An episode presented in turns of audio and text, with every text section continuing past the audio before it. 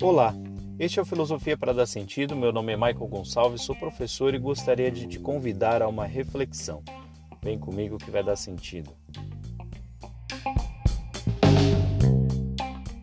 Já ouviu falar em curiosidade?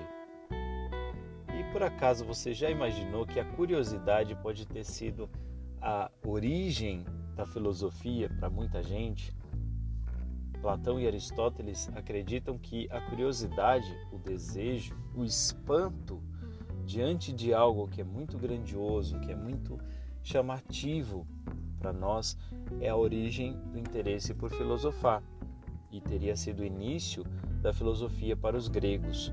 A palavra que se utilizava na época era talmazen e é uma experiência muito grande né, de atenção, de percepção, de interesse por alguma coisa.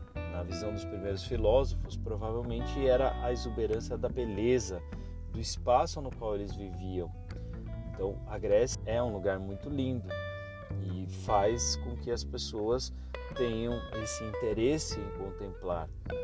E não por acaso, a primeira filosofia que a gente ouve falar no Ocidente tem interesse profundo pela natureza.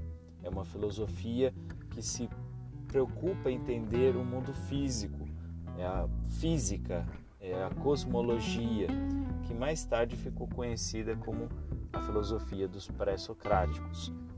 Os primeiros filósofos desse movimento, desse grupo teórico, teriam sido Tales de Mileto, Pitágoras, Anaxímenes, Anaximandro, Parmênides.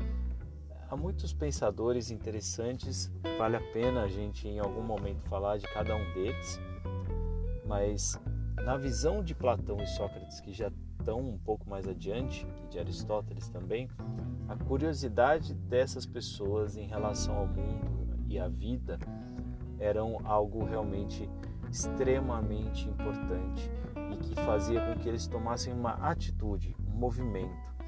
Então, antes de acontecer a filosofia, é sempre necessário que haja um movimento, que haja um interesse, que haja alguma vontade que busque olhar para o mundo, que deseje olhar para alguma coisa entender essa coisa de forma profunda, interessante, pelo menos da melhor forma que seja possível para aquele que estiver querendo entender. Fez sentido para você?